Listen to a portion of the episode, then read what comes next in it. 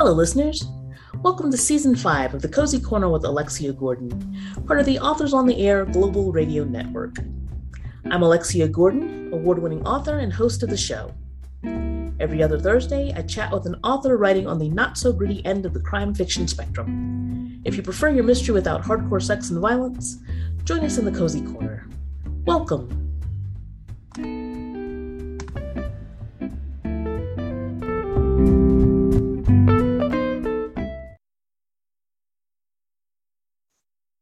Welcome, listeners, to another episode of The Cozy Corner with Alexia Gordon. I'm Alexia Gordon, author and host of the podcast. My guest today is Heather Weidner, author of The Jules Keene Glamping Mysteries, here to chat about vintage trailers and blackmailers. Welcome, Heather. Thank you so much for having me here. Vintage Trailers and Blackmailers is the first Jules Keene glamping mystery.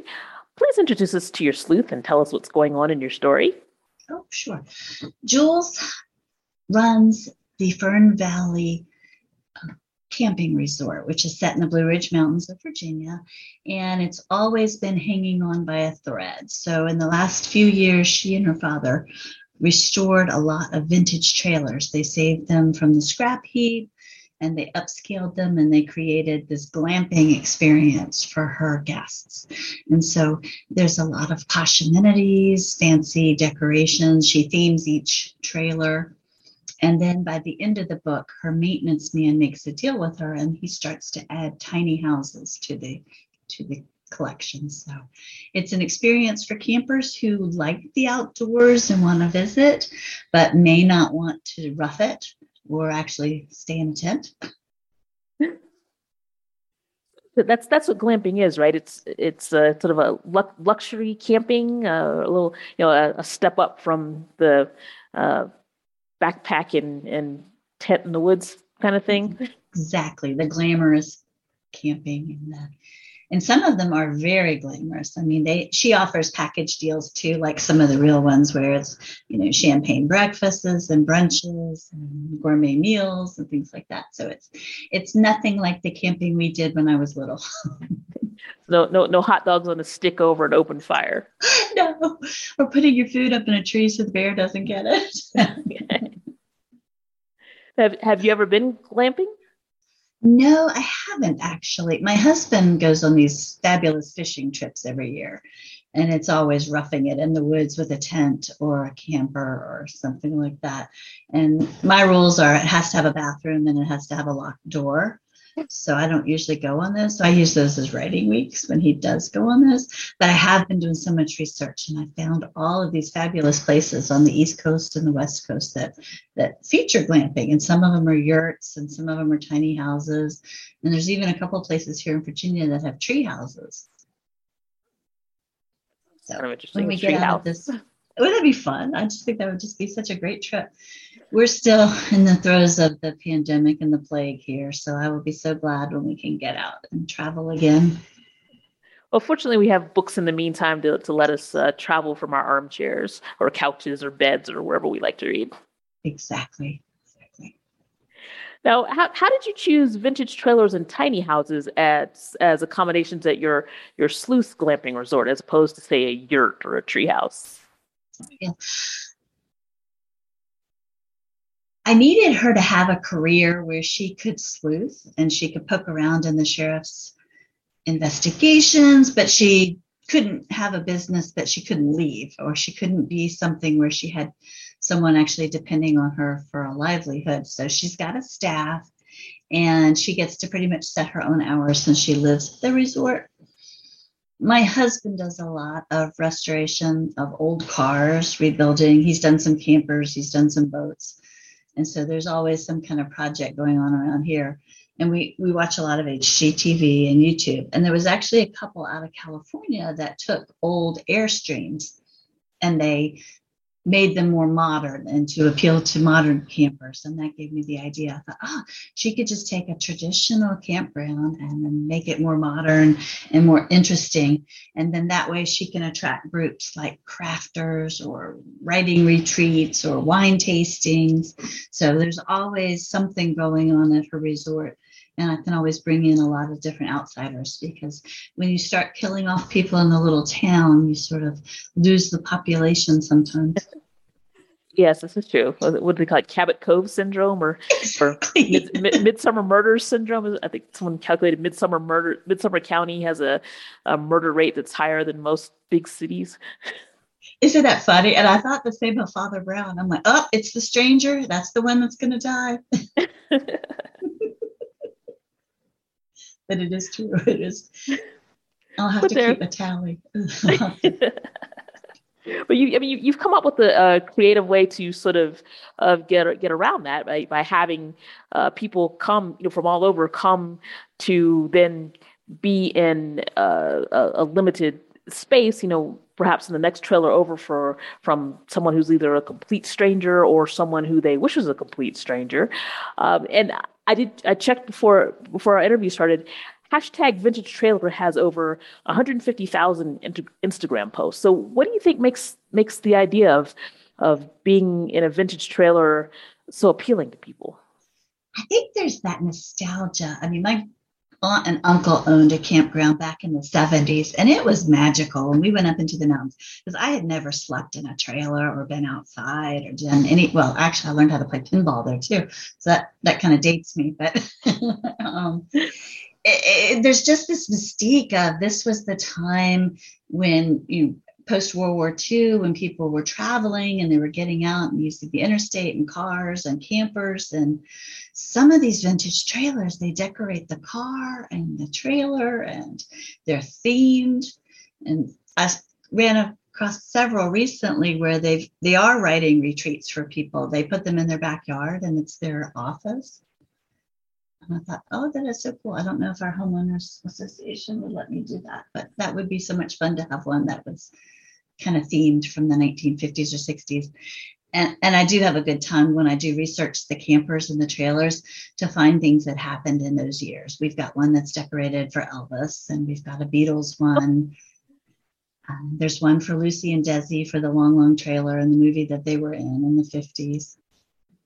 Sounds like fun. So it is. That part is fun. I like the pop culture and the. Uh, I have an Area 51, so the geek comes out a little bit. People go into the Area 51 trailer and, and disappear, never come out. Not thought of that, but that's a good idea. Or maybe something happens. You've you've you've combined sort of the the cozy cottage core aesthetic of vintage campers and glamping with something a little more ominous and frightening and high tech, meaning the world of the dark web. Uh, you know, researching campers on Instagram sounds like more fun than researching the the dark web, which can be kind of scary. So, what was sort of your inspiration for putting that in your cozy, and how did you balance the the more pleasant parts with the creepy part? yeah, I like the, the pleasant parts, the pop culture, the history, and the travel and the glamping. I mean, that's all very exciting, and I can get lost in that for days. Uh, my day gig is an IT manager, and pre-plague, I would hang out with a lot of the security engineers. I, I do quality assurance and governance, but uh, we work closely with all the areas, and they always had really good stories about hackers and people that were trying to get information and ways of coercing people to get passwords and clickable links and things like that. So they they're a wealth of information. And that's kind of what started the idea of this one. And it was uh, Vice President Dick Cheney had a pacemaker put in, and they were talking about the Bluetooth Bluetooth capabilities and how great it was that the device could talk to the doctor and provide statistics and things like that. But then it also became a huge internet um, security issue that you know you can control things or someone could hack it or change it or do something to it. And that just got me thinking about what else could go on in the dark web? And how could this little bucolic sweet town be part of that? And not necessarily part of it but it is the world around them and there are factions in this little town that don't want to change. They want it to stay like 1950 or 1960 and that's always a rub with her trying to bring in new ideas and new you know, new computer systems or cameras or anything that's that that would touch sort of the modern world. You find that the contrast between this this bucolic town and the, the Blue Ridge with the sort of a, a nostalgic vibe, uh, juxtaposing that against the the dark, scary, ultra modern dark web. Did, did that help you create tension in the story? I think it does, and it gives you know some real world realism and some i mean there's some really scary dangerous things out there my my big soapbox is don't click on links because we have people that just click on anything and it's like if it looks funny it smells funny don't click on it just delete it don't put yourself in danger and so that's a, a real world scary techie kind of thing but there are other things that are in fern valley too. I mean there's we've got some blackmailers we've got some a murderer running around. And in book two, it's called Film Crews and Rendezvous, a love channel um, sort of like a Netflix knockoff or something like that comes to town and they're going to do some filming and all kinds of chaos breaks loose. So everybody is crazy and wants to be an extra and see the stars. And then all of a sudden something happens. So it's, there's always something going on in Fern Valley. and being in the the Blue Ridge Mountains, that's that's actually not surprising because Virginia's Blue Ridge is actually a very cinematic uh, location. So for folks who haven't been there or are not familiar with it, perhaps, what's the area like, and what makes it an ideal setting for a cozy series? Uh, Virginia, I think, is wonderful. I write where I know. I, I've lived in Virginia all my life, and we're in Richmond now, but I did grow up in Virginia Beach in the center of the state. We're two hours from the mountains, hour from the mountains. We're two hours from Washington. We're two hours from the beach.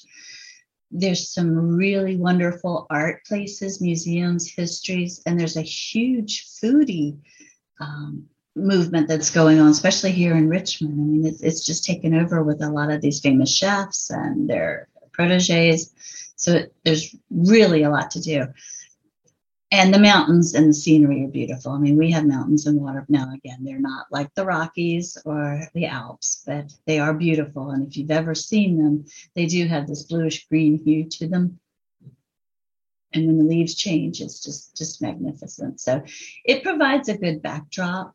And there are a lot of little strange places around. There are things that people have rumors about paranormal, their history things that took place here, famous historic women and things that they have done, um, art creativity. So there's a lot. There's a lot going on in Virginia, which I think it's fabulous. And she can jump in a car and be in North Carolina or Tennessee or Pennsylvania or New York pretty quickly. I I myself have been to the Blue Ridge Mountains, and I do agree with you about how beautiful they are, particularly in the fall. I have to admit, I have also been on the Blue Ridge Parkway at night, not by planning. it wasn't my intent, but I was there at night, and it was not quite as charming as it was in the daytime. I I uh, could. Uh, uh, I made sure my doors were locked and my windows were up. So there's some spooky places, and then there's some ravines and some animal. I mean, they have some bobcats, and there have been some cougar sightings. I don't know if those are true or not, but we have bears and yeah so I, I don't know if i'd go wandering off in the dark. But uh, uh, do you find that uh, you uh, maybe fun's not the word i want to use but do you do you find it useful to be able to uh, draw in perhaps some of the less expected uh, dark side of such a, a beautiful place in your your mysteries. You know, people uh, may not think of of uh, you know bears or cougars or serial killers, but when you are writing a mystery, you do get to think about those those sort of uh, frightening aspects of beautiful places. You, do you find that's a useful thing? Helpful. It does give you that edge to it. Otherwise, it's just this perfect little town and everything's sweet. And we have daisies and we do. We have all of that and we have good food and we have events. But there's a little bit of mayhem and some murder and there's some dark forces that are out there. I grew up as a CK, which is a cop's kid. And my dad was a police officer for 46 years in Virginia Beach. And I thought everybody talked about murder and crime and true. I mean, we were the true crime family before it was ever popular on TV. And I didn't realize until I got to college that that was not dinner conversation. so there's always been that, that element in our house. Did, did you get some strange reactions from friends' parents if they invited you over for dinner?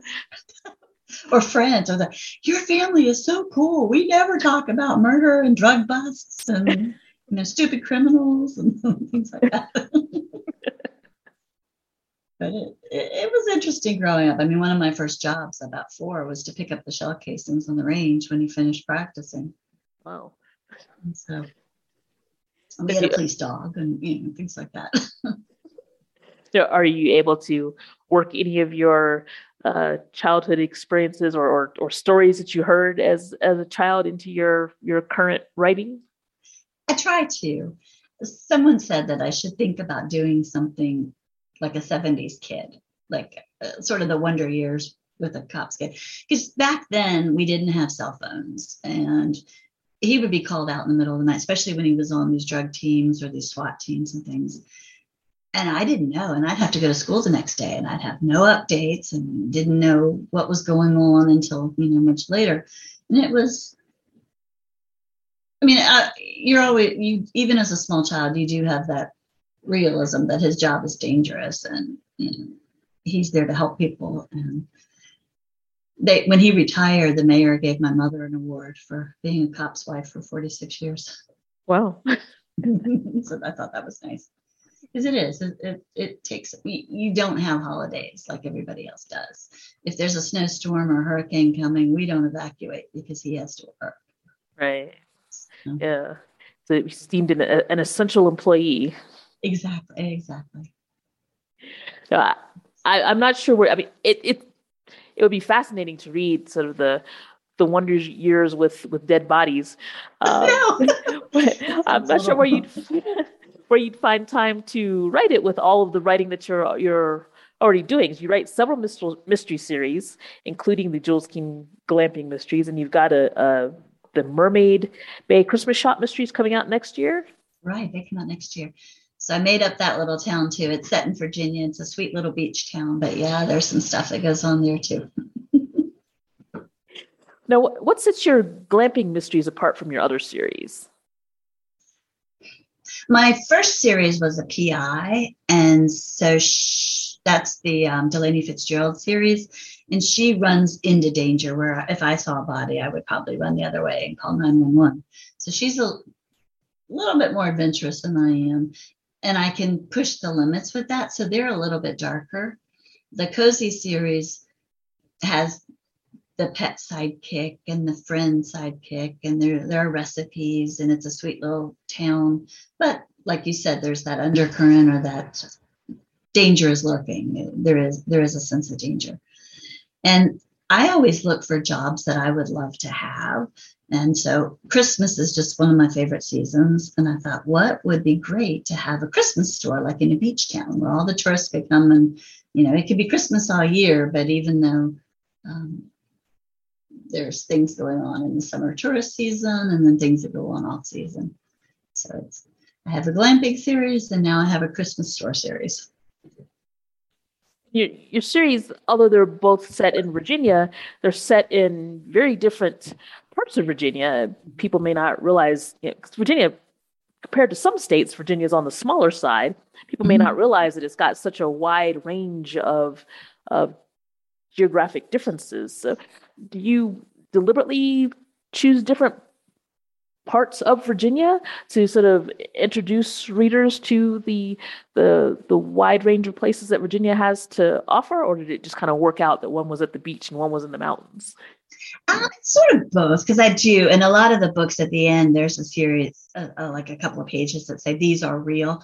Because my first series, I had Farmville, which is a place in Virginia, and it was about the time the game was out, so everybody thought it was made up and it was part of the game. And I'm like, no, no, no, really, there is a Farmville, Virginia. it's a really neat place to visit.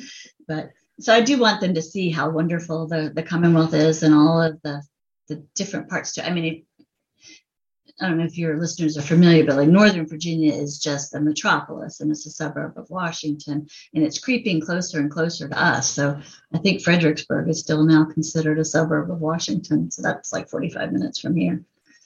And we're yes. the capital. but we have mountains and we have beaches. I did put the Mermaid Bay when I made that little beach up, and I put it down there in the um, historic triangle of Williamsburg, Jamestown, and Yorktown and there is a CIA facility down there. So I'm trying to figure out how to work that in somehow.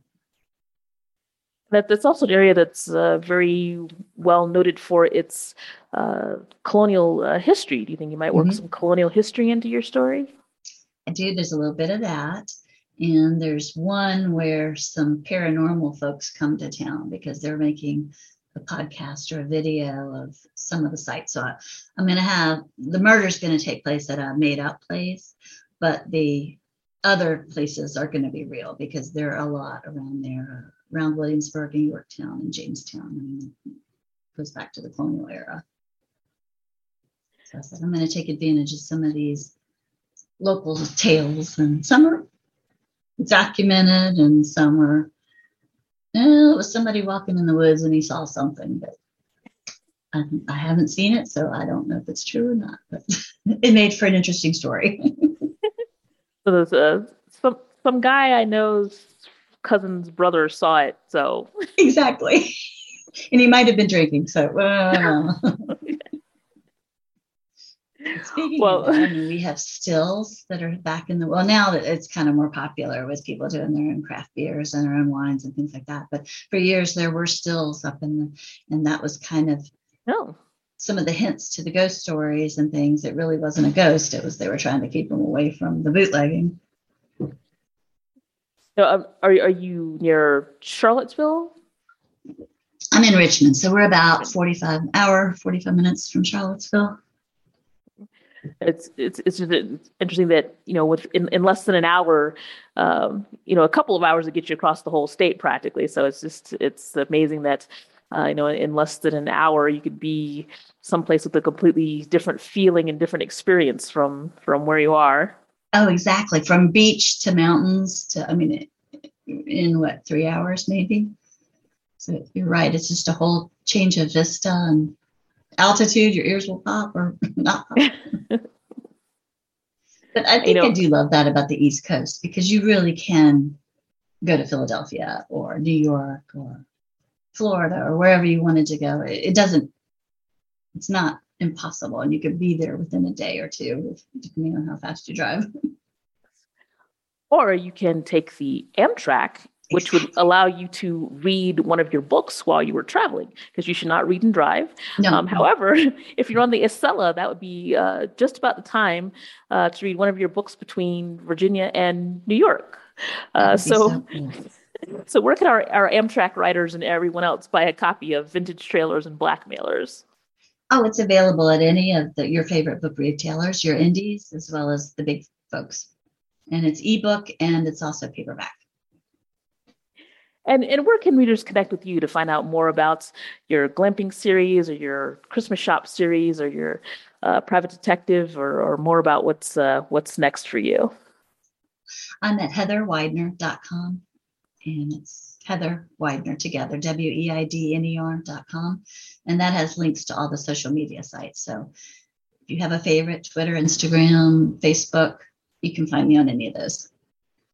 Perfect um, because you can also use uh, uh, Facebook and, and Twitter uh, on the train, but you, it's probably more fun to read a book. So buy one, buy Heather's book, hop on the train, and go visit some sites on the East Coast. And at some point, I do want to take the West Coast, and there's some really wonderful routes that go all the way to California and back. And I thought, oh, that would be such a great way to see the country.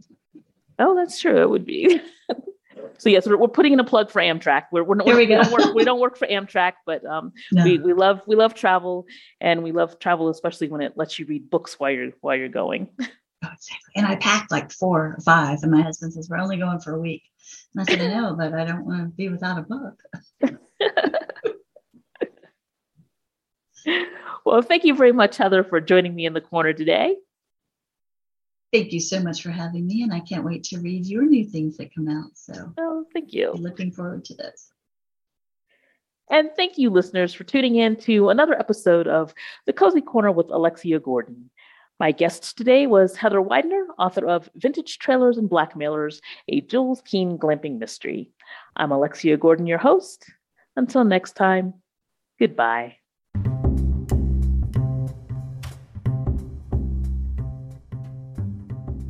Thank you for listening to The Cozy Corner with Alexia Gordon, part of the Authors on the Air Global Radio Network. I'm Alexia Gordon, award winning author and host of the show. Tune in next time for another chat with an author writing on the lighter side of crime. Until then, goodbye.